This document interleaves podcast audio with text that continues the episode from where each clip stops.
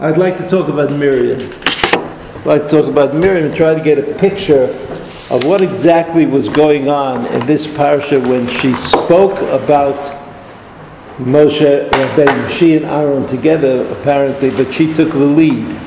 She spoke about um, about her brother Moshe, who was at that time the leader of the, the people, without a, without a doubt. And the Torah doesn't clarify what it was that she said about him. What was the Lashon Hara exactly?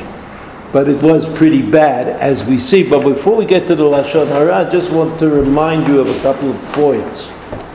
The first uh, text is uh, Shmot Perik Bet, the beginning of Shmot Vayelech Ish Mi Beit Levi Bat Levi. A man, the house of Levi, took a, a girl from the house of, uh, who was a daughter of Levi. Rashi says, Rashi says, Vayikachet Bat Levi Perush Haya Parush Slicha Parush Haya Mimena Mipnei Gezerat Paro. And as Paro said, we're going to kill all the firstborn boys. So the defense that Bnei Israel, that some of the people of Israel uh, thought was reasonable, was that they shouldn't have any children. So he separated himself from her, from his wife. V'lekacha. And then he took her again as his wife. That's Vayelech ish mi beit Levi, v'ikachet bat Levi.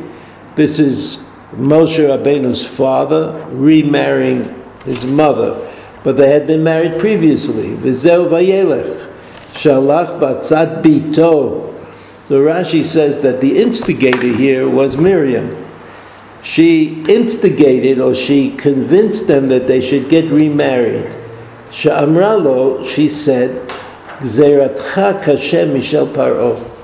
Your position is even more severe, uh, more dangerous to the Jewish people than the position of Paro. In Paro gazar la scharim, ata gam kein nekevot. Paro said, let's kill all of the male children. But you said, let's not have any children at all, male and or female. Vechzira, and he took her back as his wife. Vasaba likuchin shniyim. Likuchin is a, the Mishnah's word for marriage, right? Kiikach. The Torah says kiikach shisha. That verb is the verb that is that is used. Um, so asaba kilikuchim shniyim. V'afhi nevcha liyot na'ara. And so Rashi adds that it must have been a miraculous aspect to it because she was like a, a young girl. You know, she was able to have have children. Ubat me'ah shloshim shana ita shenolda bevo'a leMitzrayim bein hachomot, and she was 130 uh, years old when she came to Mitzrayim. Matayim ve'eser shana nishtahu sham, and they were in Mitzrayim. Reish Dalad Vav, right? Remember, 210 years.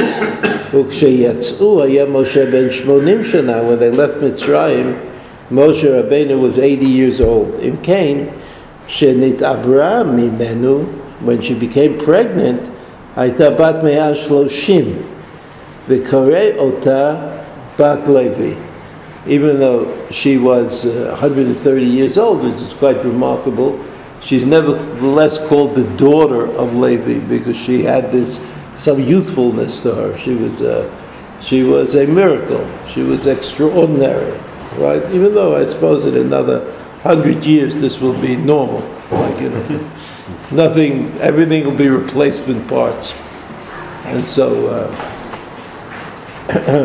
okay, so that's so you see that according to Rashi, according to Rashi, Miriam, even before she was known as a special person, was already a special person. She organized her parents to have a child whose name was, was Moshe. That was the beginning of Jewish history. But it all started from Moshe, Moshe Rabbeinu. so then in, uh, in Pasuk Bet, again, there's a story of Moshe himself Vatelit Bein, she, gave, she became pregnant, had a son. Vatera Otoki Tovu. She looked upon him and she saw that he was Tov. But it's B'nei Shlosha Yerachim, and she hid him for three months. So Rashi says, Ki Tovu, Kishenolad, Nitbalei Habayit Kulo Ora. Rashi is right. I mean, how can you look at a new York newborn baby and determine Ki Tovu? I mean, they're all pretty much, well, I don't mean to say that. But if the Luleidim is the Fina, I would say they're all pretty much the same. But I know that some people would find that disrespectful, uh, so I won't say. But when he was born, Moshe Rabbeinu was born, the, the house lit up. So it was hard not to notice that something was going on, something special was going on. Pasuk Gimel says, Lo yechla od hatzpino. She couldn't hide him anymore, but tikach lo tevat gomer, Vatachmara b'chomer b'zefet v'tasemba et hayelet. She made this little uh, ark, and she, you know, she uh, put in uh, pitch and, uh, and dirt, and somehow managed to, uh, uh, you know, to make it waterproof. She made it waterproof, and, and so that was good. Rashi says שמנו לו המצרים מנום שהחז זירה. ויהיה לה לתולד שישה חודשים ביום אחד. Because Rashi explains that, you know, how come, how come uh, uh, she was able to hide him? How come people didn't know who she, uh, that she had this baby? So the answer was that, you know, she was prematurely born and they sort of were keeping track of, of pregnant women and she was uh, okay, you know. So she managed three months, and then they came looking for him. Then they came uh, looking for him, and that's that's the story. So from this story of the birth of Moshe Rabbeinu, we're looking for Miriam, right? We're looking for Miriam. Rashi is quite clear that already before Moshe Rabbeinu was born, and before the Exodus for Am Yisrael became a, a real factor in, uh, in the things that were going on. Miriam was already uh, conscious of the future, about how children had to be born, how we couldn't allow the Egyptians to stop the march of uh, Jewish history. And she convinced her parents, who in the Rashi's telling of the story, were pretty much passive about, about this, and, and they needed her to come up with a svara, with some kind of way of thinking about things that uh, would enable would enable them to have another child. And even though the child that was born, I mean, this is what Rashi kind of tells you, the child that was born was in great danger because it was, after all, a male child. and not as Miriam said, Miriam sort of implied it might be a, a girl, so uh, why not have a girl child? Because the Egyptians, you know, were not interested in uh, in that. So, but it was a boy child, and nevertheless, the story is the story is that the house was filled with light.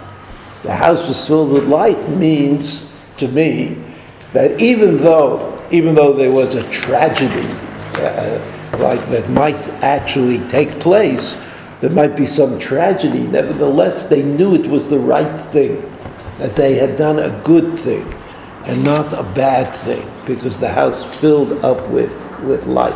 So here you have, at this point in history, uh, Miriam has a very important job.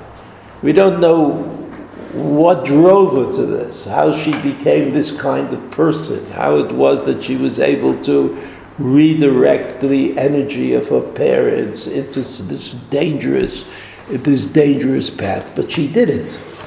The second source, the second source is a very important one, and it comes after Shirat Hayam. Remember, the Jews have left Mitzrayim, Aseret Hamakot, uh, uh, Moshe Rabbeinu and the people praise, praise God for saving them at Yam Suf.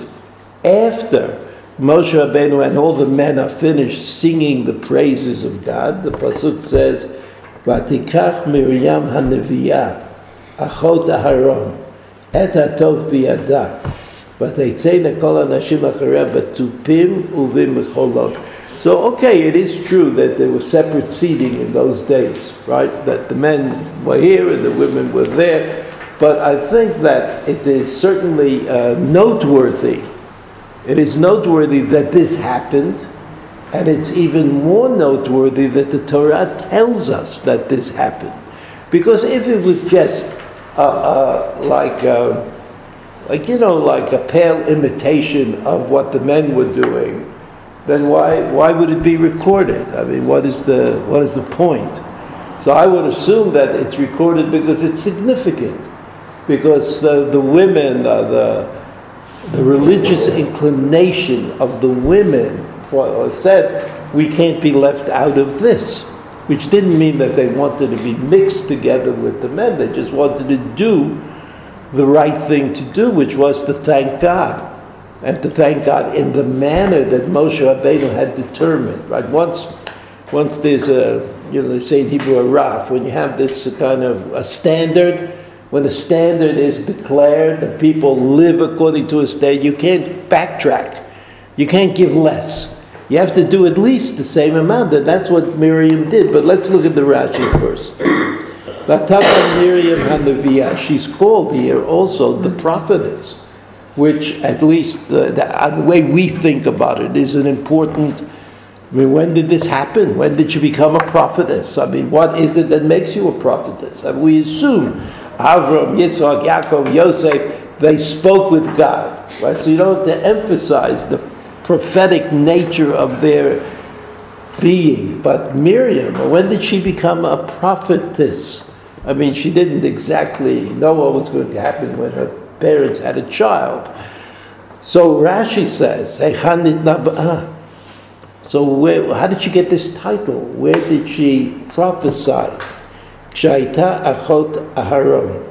When she was the sister of Aaron, Kodim Shinolad Moshe, when she was the only appellation that you could give her was Aaron's sister, because Moshe Rabbeinu had not yet been born.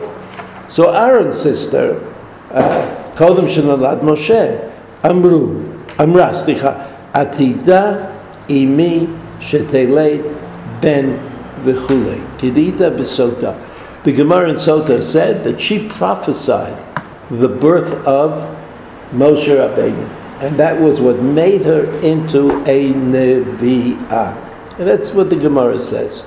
Devar alternatively, Rashi gives another interpretation. Achot Aharon, Lefisha Masar Nafshon Alech Hishen Nitztar'ah, Nikra'ah Why is she called uh, Achot Aharon? Because later on in the story in the, our parasha, when she's punished for speaking about Moshe Rabbeinu, she's punished with sara'at, which means something. We'll say leprosy, even though I don't know what sara'at is and I don't know what leprosy is. So that's always good you know, it's always good to, uh, you know, to just go straight ahead. You know, ignorance is of no consequence. So, so when she had, she was punished by leprosy. Aaron begged Moshe Rabbeinu to pray on her behalf to sort of reduce the punishment. Right? That's what. That's what. Uh, um, that's what he. That's what he did. So the davar acher, achot haron, lefisha basar nafshot, aleha kshenitztar'a, nikra'al shemo, that since he, Aaron, the Rashi's, the language of Rashi's, masar nafshot, he was willing to give up himself, he was willing to give himself up for the benefit of, of uh, Miriam. So Miriam is forever called Achot Aharon. I mean, it's in the Pasuk. Miriam Hanaviyah Achot Aharon. So you see, she said, "Vateitzena kol anashim lacharei betupim uvim cholot."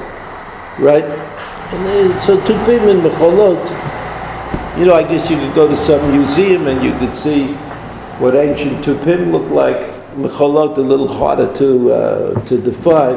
So can I just ask something about the Rashi? What? Can I just ask about the Rashi? Because he says davar achad, and he seems to be doing two different things. In the first one, he's explaining why she's Miriam and Nevi'ah. And the second one, it's explaining why she's Achot Aharon, but not why she's. Actually, they both explain Achot Aharon in two different mm-hmm. ways. Mm-hmm. became a Navi. Yeah, okay. I, I, it was Davar Acher is a topic in Rashi. Davar Acher is a topic in Rashi. Why should Rashi give hmm. two interpretations? Right. So the, the- generally in school, when you learn the Rashi, they say, well, Rashi didn't like interpretation one 100%, so he gave you interpretation number two. And he didn't like interpretation two 100%, so he gave you interpretation number one. I mean, I'm sure somebody must have heard this kind of reasoning, right? I don't think that that's the case. I think that Rashi is very happy with either. Rashi likes both interpretations. It's just that he feels, as an educator, right, as a teacher, not an educator, but he's a teacher, and he's teaching us important things that the pasuk is saying, right? And in order to do that, he has to quote two statements in Chazal. For Rashi, the issue is never what's true.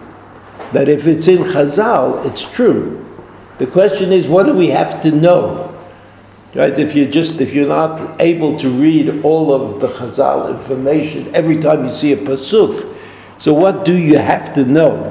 What do you have to know? So in this case, Rashi said, Rashi said she's a neviah. She she it's important to know that where the prophecy was, and it's also important to know why she's called Achot Aharon and not Achot Moshe.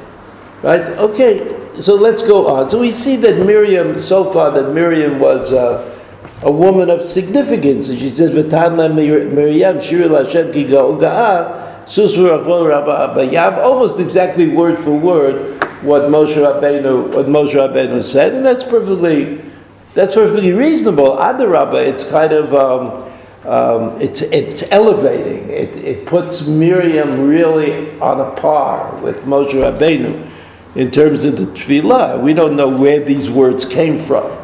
We don't know who invented them, so to speak. But, you know, I mean, who knows? It could have been Miriam who invented them. So now, with that background about Miriam, we, we go to the story in our parasha.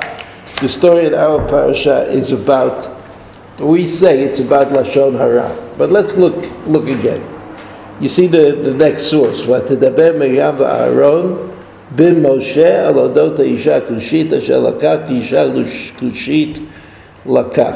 So we don't know exactly what it was that they said about Moshe Rabbeinu. We only know that it has something to do with the Isha Kushit.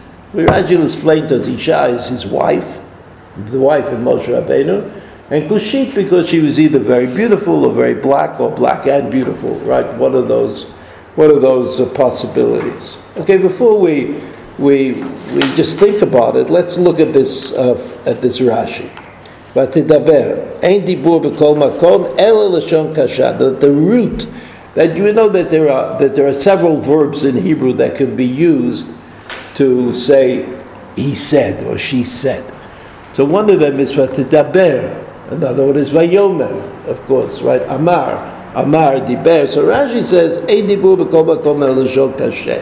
That when the Torah says Dalit Bet Reish, it introduces a more difficult kind of statement, kasheh, right? A, a, a, harsh, a harsh statement. V'chein hu omer, similarly, Debar Aish Adoni ha'aretz atah kashot. Daber Aish Adoni ha'aretz itanu kashot. Right? This is a... Uh, so again, דבר somehow comes with kashe. ואין אמירה בכל מקום אלא לשון תחנונים. But the word amir- אמירה is used when you kind of are beseeching, beseeching God in some way. וכן הוא אומר, ויאמר אל נא אחית, אל נא אחית הריהו. ויאמר שמעו נא דברי, כל נא לשון בקשה. So Rashi, Rashi gives one of these kinds of Rashi introduce, introductions that this is going to be a difficult, a kind of a difficult statement that is made. But let's go on. ותדבר מרים ואהרון, היא פתחה בדיבור תחילה. Why did you say Miriam ואהרון? should say Aaron ומרים. But she started. לפיכך הקדימה הכתוב תחילה, and therefore her name is mentioned first. ומניין הייתה יודעת מרים, so Rashi here is really, uh, he can't believe it. I mean, how did Miriam know what, what what's going on in Moshe Rabbeinu's house? מניין הייתה יודעת מרים שפרש משה מן האישה, so we learn, this is what Rashi thinks, that, that, that, uh, that uh, Moshe Rabbeinu, Moshe Rabbeinu uh, separated himself from his wife, had nothing to do with her, Rabbi Natan Omer, מרים הייתה בצד ציפורה בשעה שנאמר למשה Eldad Umeidad Midnabim B'Machane, the previous the previous story about Eldad Umeidad, they got prophecy, they were acting, they were kind of acting against against Moshe Rabbeinu. So where was Miriam? She was standing next to Tzipora, who was Moshe Rabbeinu's wife. And so Tzipora said, Kevan Shesham'a Tzipora Amra, when she heard that Eldad Umeidad were like uh, mitnabim, that they were they became prophets. Amra, she said, Tzipora, Oil neshoteihem shel elu, im heim nizkakim nenevuah, שיהיו פורשים מנשותיהם כדרך שפרש בעלי ממני. So there's Tzipora, you know, she's a straight man for the story. She stands there and she hears what Eldad made, and she says, "Oh, you know, uh, you could be, you could have a, uh, be compassionate about their wives." because he, they will leave their wives just like my husband left me. That's her complaint. That's how Miriam found out, and she spoke to Aaron. Uma Miriam shelo nitkavna lignoto. Right? Miriam did not intend to insult him. And Shah. Uh, this is uh, uh, certainly true for a person who says lashon hara, like who just wants to say lashon hara. So the question, of course, is, what did she do wrong? What, what did Miriam do wrong? I mean, I mean, after all, we learned in the Gemara this morning, right? We learned in Gemara this morning that there's a chiyuv midoraita of tochacha. If you see that somebody's doing something wrong, you have to say, hey, you, uh, maybe he doesn't know, maybe he's making a mistake. Somebody, somebody's halal Shabbos, somebody does something wrong. You know, everything is so complicated today. You can, it's very hard to figure out uh, what it is you can do, what you can't do. You have to tell him. You have to say, listen, this you, this you can't do, this you can do. You know, you say, oh, you put the ladle back into the cholent while it was still cool, like from being outside the cholent. Oh, who could think of such a thing? You know, I mean, so so you have to tell him. That's called lashon hara. So if Moshe Rabbeinu was doing something wrong, so it says in the Gemara that we learned this morning, it said that Eli, Eli, the Kohen Gadol, when Hannah came to cry because she had no children, so he thought she was drunk. He thought she was drunk because her lips were moving, but she, she didn't say anything. He didn't hear a sound. So she, he didn't think she was davening. He thought she was like off a rocker. So it says, he said to her, Lama tishtakarin, why are you drunk? And so the Gemara says from that you learn that you can't be drunk. That you can't be drunk when you're going to daven. Right? Because Eli said, I mean, that's what Eli said. Said, How come you're drunk? How come you are drunk? So the Gemara quotes a Yerushalmi. And the Yerushalmi says, the Yerushalmi says that if you eat a meal, if you eat a meal, and you uh, are you drunk, you're drunk during the meal, do you say Birkat Hamazon or not? So the Yerushalmi says you do, because the pasuk says V'chalta v'savata u'berachta. What does v'savata mean? According to the Gemara, v'savata includes anything you might eat or drink at a meal. So this answers the question about Purim. Like people usually eat the Sudat Purim in the afternoon, and they usually drink too much, whatever they're drinking, in that Su'udah. So that means that by the time you get to Birkat Hamazon, you may not be compos mentis. so, okay, but why would that be allowed to chatchila? You, they, you should make some kind of accommodation, like eat the meal fast, and then you go and you bench, and then you go get drunk. Why do you have to get drunk in a way that would prevent you from Birkat Hamazon? So, uh, So the Yerushalmi says, well, okay, doesn't matter. You can say Birkat Hamazon, okay, say Birkat Hamazon anyway. So the, the Tosfot makes a distinction. He says, Tochacha. When I go and I tell you you're doing something wrong, that's generally about a doraita, some obligation that you have me doraita. But this idea of not, uh, of not getting drunk when you're davening, that's just a kind of a good advice.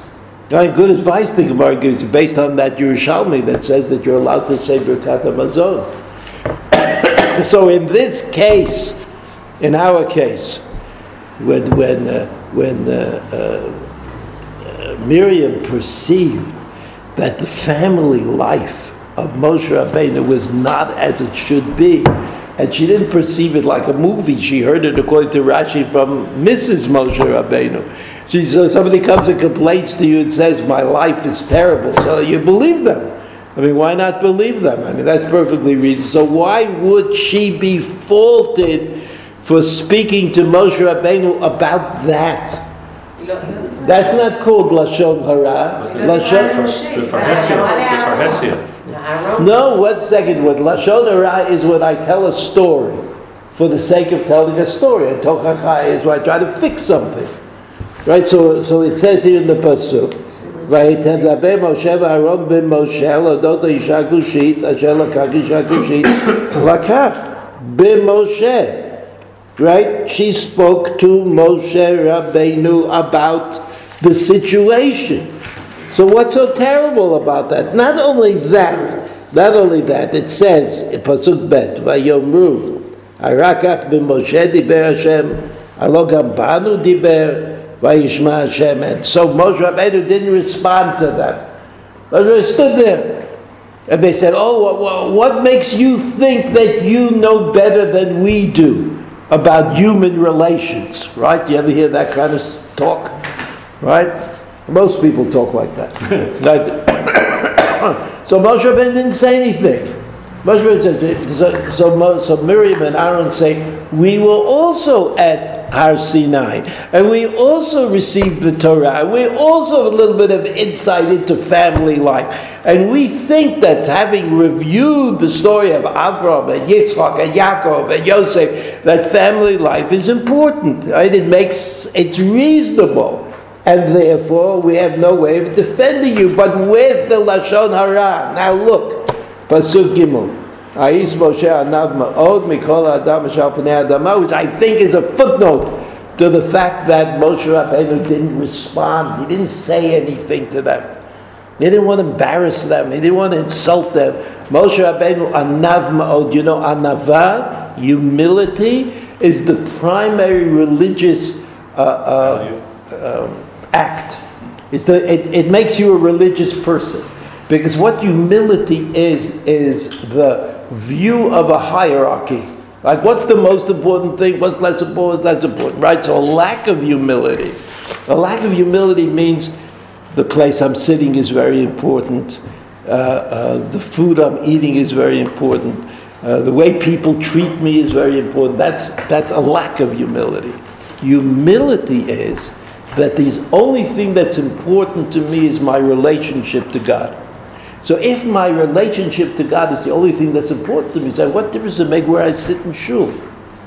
Or whether I'm the president or not the president, or whether I get an aliyah or I don't get an aliyah, all the way that shuls are organized in order to appeal to my uh, basis, base in, instincts. You know, like uh, uh, shuls are, are, are built around the kavod principle.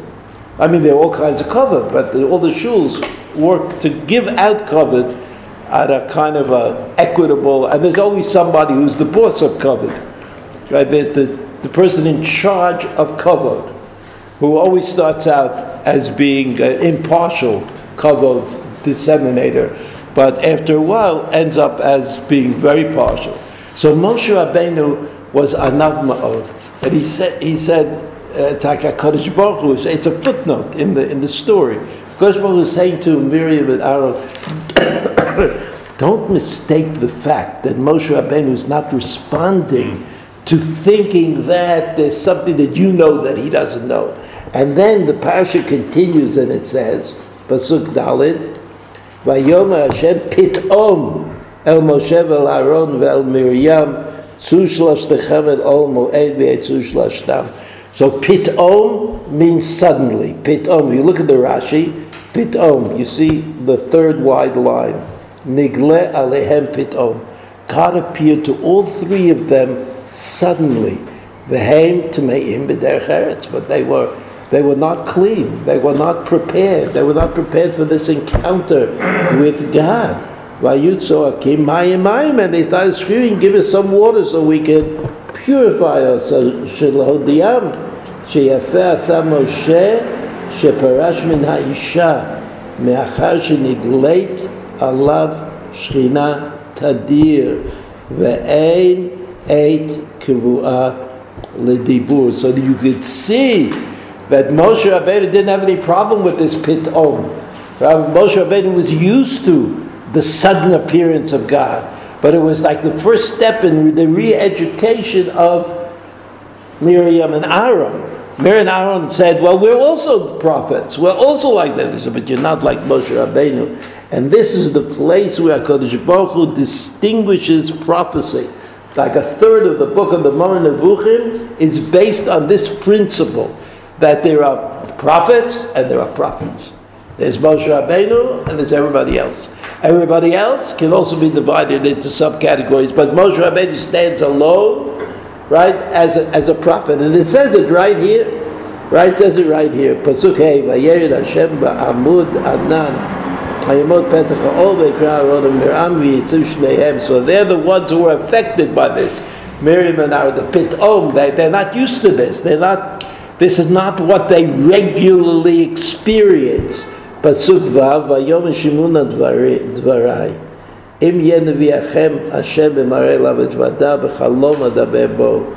Lo Abdi Moshe B'chol Beiti Ne'emanu. So, so they're now getting basic education. Prophecy 1.1.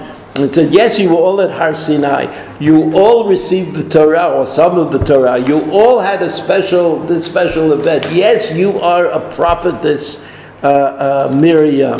You prophesied the birth of Moshe Rabbeinu. You're the one who led the Jews in, in, in the women with the tofa and the mecholot. And you're special, but you're not Moshe Rabbeinu. You're not Moshe Rabbeinu. So, so if HaKadosh Baruch is saying this to Miriam, if HaKadosh Baruch say to him, so obviously Miriam didn't know this.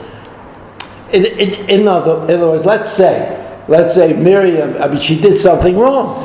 And now Kadosh Baruch Hu is telling her, teaching her, showing her, and Aaron, I mean, always Aaron, but she's the one who's going to get the brunt there. so Kadosh Baruch Hu is teaching her and saying, look, you did something wrong. So Miriam said, oh, I did something wrong? Now I know. Now I know it's wrong. Before I didn't know it was wrong. Isn't that what's, what's happening here? Right? He goes on talking about Moshe Rabbeinu, Pasuk Chet, Pel Peh, mouth to mouth adaber bo. ומראה ולא בחידות ותמונות השם ידביט ומדוע לא יראית לדבר בעבדי ומשה. Moshe Rabbeinu is special. There's no other prophet like him. There's no other. You should have known that in a general way. Right? You might not have known the specifics of the relationship of HaKadosh Baruch to Moshe Rabbeinu, but generally you should have known that Moshe Rabbeinu is not like you. He's not like all of the other uh, uh, prophets. Pasuk Tet. Vayichar af Hashem bam vayelech. Right? That's the end of the class. The end of the of, of, of, the conversation. Pasuk Yud v'anan sameh oel v'nei Miriam tzorat kashalech. So we, so Miriam, Miriam was severely punished.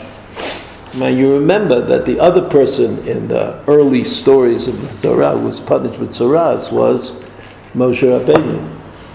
Moshe Rabbeinu, right? Remember that that one of the signs that Moshe Rabbeinu received that he was going to take to Paro was to put his hand inside of his cloak. He took it out, and it was mitzorah kashelek. It was like like uh, like snow. His head turned into snow, and the and the and Rashi said that this is a punishment for the for the fact that uh, Moshe Rabbeinu will speak in the future disparagingly about Bnei Yisrael. and therefore he deserved this punishment. But the punishment of Miriam was much more severe, much more severe. Mitzorat, uh, Mitzorat Kesheleg, Pasuk Yud Aleph, Vayom Aaron el Moshe bi Adoni, al na tashet aleinu chatat asheno al Moshe chatanu. Moshe, Aaron turned to Moshe Rabbeinu and asked for forgiveness.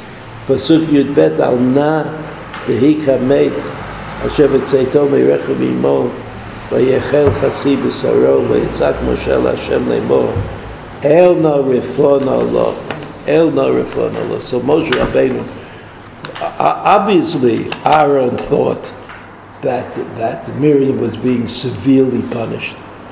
And he easily convinced Moshe Rabbeinu apparently to take up the case and to sp- turn to God and to ask and ask for divine and ask for divine mercy. So what was the hava amina, as they say? I mean, if everybody agrees that, that she did the wrong thing, but she didn't know what she was doing. She didn't understand what was happening. I mean, if she didn't understand it, nobody understood it. I mean, who else was there around who could understand who Moshe Rabbeinu was exactly?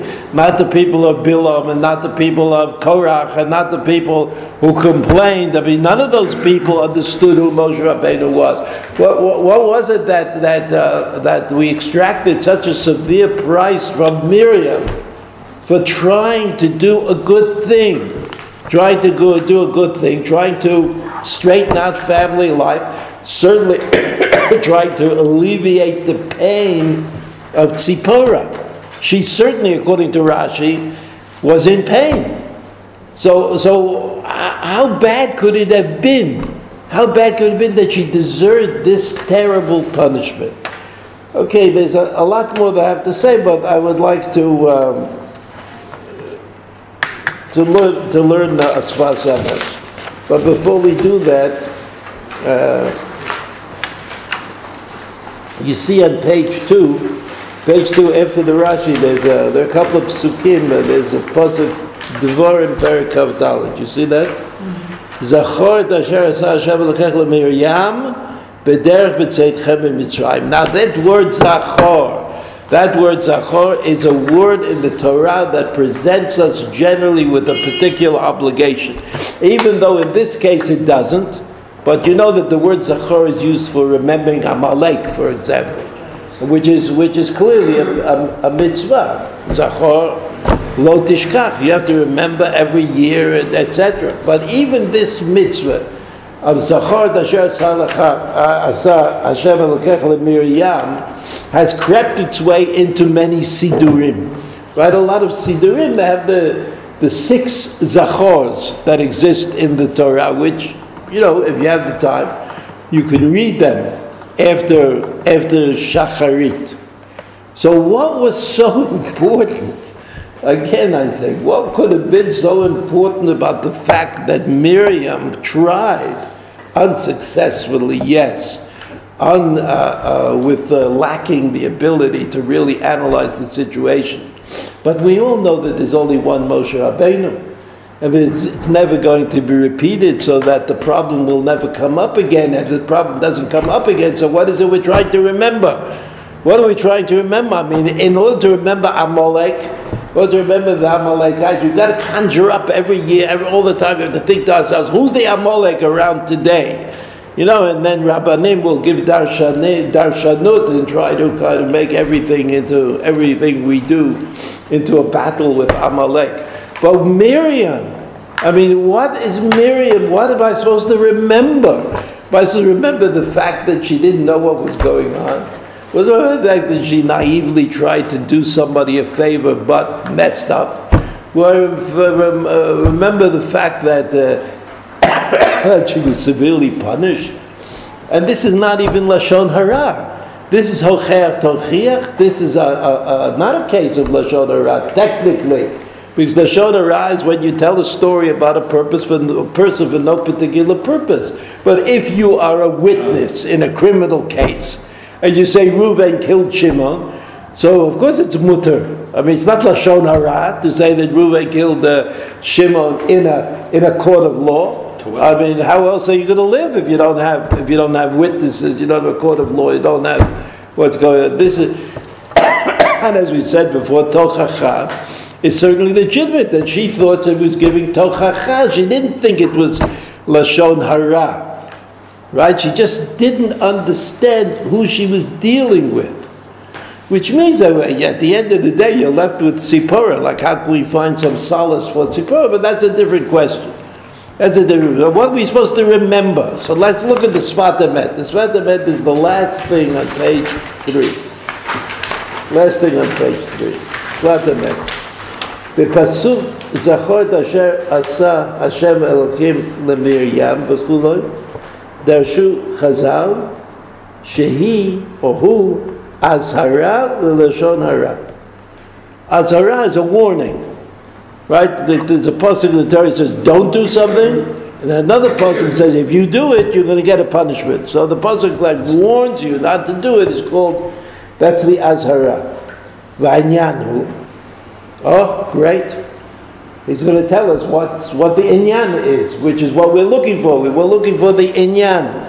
כי מאחר שכוחן של בני ישראל בפה והוא בחינת תורה שבעל פה והוא הבאר שניתנה בזכות מרים so listen again to, the, to like this string this string of ideas and the, the way he writes he thinks everybody understands what he's saying העניין הוא this business of Miriam כי מאחר שכוחן של בני ישראל בפה כוחן של ישראל bepeh. We create the world bepeh. How do we create the world bepeh? Because we learn Torah shebe'al peh. What is Torah shebe'al peh? It only exists in our musings. It's not like Torah shebichtav. Torah shebichtav you can put into an ark. You lock the door. It's there. It's always there. Whenever you open the door, it's going to be there. Torah shebe'al peh only exists if you learn it, if you speak it, if you say it. I mean, I know it's a little bit strange, a little strange idea because today all the Torah Shabbat is also printed in a book. But really, we know that the distinction between Torah Shabbat and Torah Shabbat is the Torah Shabbat has to be written. It can't. It's immutable immutable. Means it doesn't change. It's always the same. Every time you open up the Torah, it should be the same. But the Torah Peh, Torah Peh, you understand it one way this year, you understand it another way, another year. I mean, it's perfectly legitimate to have new understandings, new explanations, new. That's that's kol bepeh. That's who we are. We are the people of the peh. Vehu b'chinat Torah shebal. That's why we're called Torah shebepeh. That's why we we are peh. Vehu ha'be'er shenitna Miriam. And so we know that Miriam in the desert was the one who, through, for whose merit, the well followed Bnei Yisrael around, and you could drink the water in the well, and it tastes like anything you wanted, right? Including Diet Coke, of course. Lashon, he says, B'schut Miriam. A be'er shenitna b'schut Miriam. So Miriam represents, she caused the Be'er, which represents the water, which in turn represents the Torah Shebe'al Peh, right? Because Torah Shval equals water, equals bear, equals Miriam. And he doesn't say it, but we understand that Miriam, after Kriyat Yam Suf, was the one who understood what the women should say, what the, was all Baal Peh. וכתב והאבן גדולה על פי הבאר. And you see, but remember by Yaakov Avinu, only Yaakov Avinu was able to remove the stone from the be'er, to to uh, exhibit Torah שבעל פה. ניתכן לרמוז al חטא לשון הרע. It may be a hint here to לשון הרע שדרשו חז"ל, שנקרא גדולה. Right, the, the, the, the Aveira of לשון הרע is great, כמו שכתוב לשון מדברת גדולות. ולכן על ידי שמירת הפה And therefore we know that by what being watchful about what you say, Shmirat HaPeh, Yecholim Lavo Lebchinat HaBe'er. You can come to the level of Be'er, that means where the Torah Shal Peh comes rushing out at you.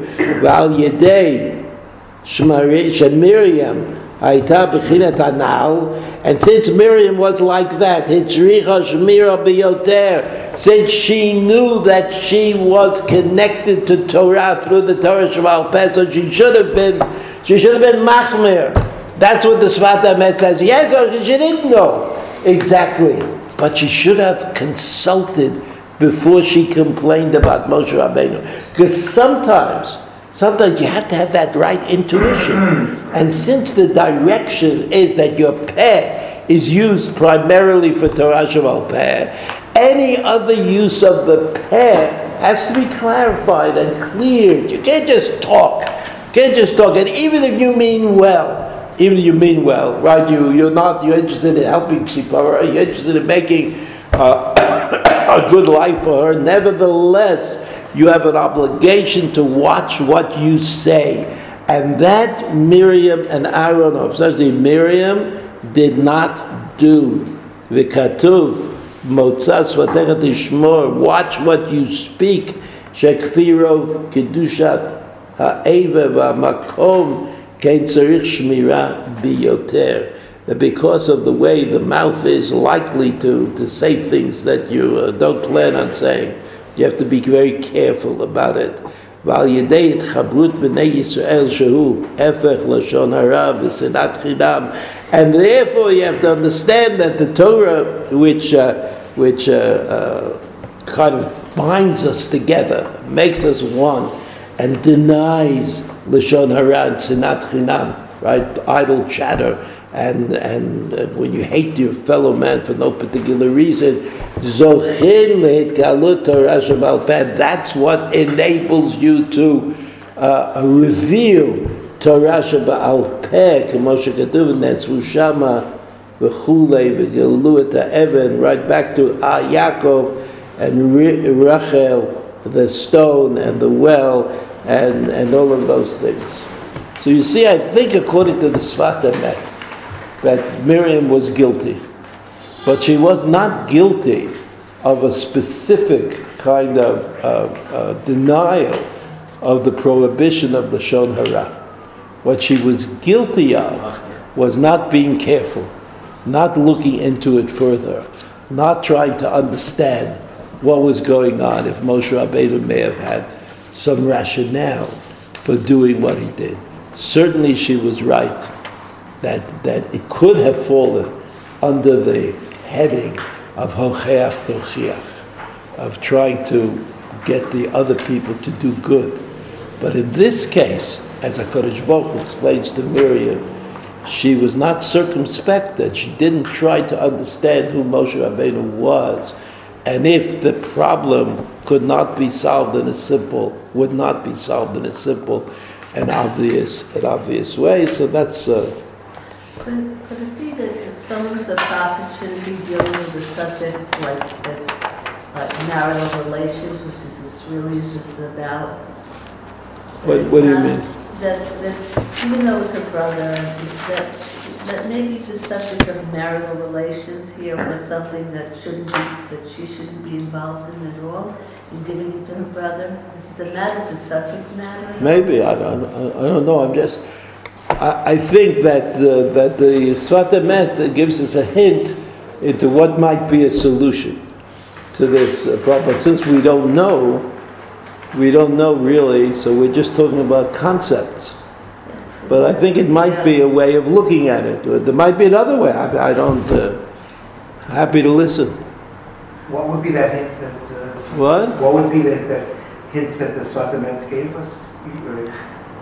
the Sfat Emet said that the peh is something that you have to hold very dear, right? And therefore, uh, because the, the peh is the organ with which you learn the Torah shebe'al peh. And so you have to keep it as pure as you possibly can. Right? And so you should be machmir, machmir on Lashon Hora. Uh, That's what the Sfat, uh, you, even if you suspect that you might be saying something that shouldn't be said, and even though maybe technically you're okay, but you should uh, be concerned about that as well. So according to Sfat Emet, um, what should she have? Should she have totally kept quiet, or was should she have spoken in, in a So we- we're, we're making that up, right? I would say she should have turned, she should have turned to God. I mean, at the end, God turned to her and explained to her that, uh, the- that she did the wrong She thing. say anything to Moshe at all. She's just gone straight to God. Yeah, imagine, and, and e- even if you think that's unreasonable, but look at what happened. God turned to her.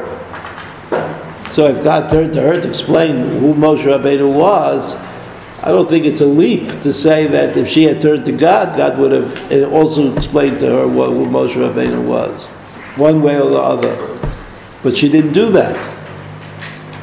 But it, in the Rashi that we, uh, we read that, that it's that the, this is sort of like Tzipora talking. And that sentence feels very low. It feels like a certain kind of a She. gossipy talk. That the queer, yeah, oh, they're going to now leave their wives. And it doesn't sound, it sounds, doesn't sound like the kind of conversation you would expect Miriam to be part of. It's like the, the whole conversation, the whole manner of speech, the whole, is like too low for, for Miriam, you know, who, who leads the women in the dance. And so that continuation of that, it's sort like that her, to even be involved in such a conversation would be demeaning to her pet. That's what, that's how I, you know, those two things you just taught spoke to me enough. I, I don't know. Bon Moshe. What? So when you read it as Aaron Bon Moshe, that they're talking to Moshe. Could be. It could be they're talking about Moshe, it could be talking to Moshe. Whichever way fits in. I think they were talking to Moshe. That's why, that's why the response that God makes, or the response in the Torah is Anav Mikol Adam, Spot shoot. Which is, which is not really part of the conversation, but it gives us a hint as to what the problem was. Okay, Well, that was the best. have a good Shabbos. Some-